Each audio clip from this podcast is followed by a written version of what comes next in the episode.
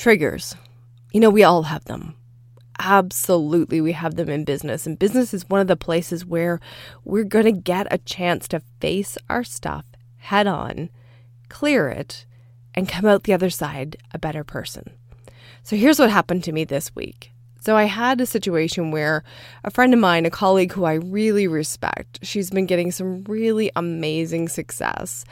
And lately, she's leaned into some of my tools and she's ramped up her success even more. And I have to say, my green eyed monster came out and was like, What? Why can't I get that kind of success? Like, what is wrong with me? Which is crazy. And at the same time, that's what it was.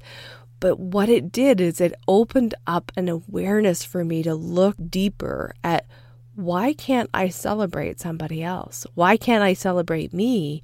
And in exploring that process, I have been able to unlock something quite profound, which I'll share on the next episode. But for now, a moment to just say, what if our triggers can be the biggest blessing in our lives and in our business?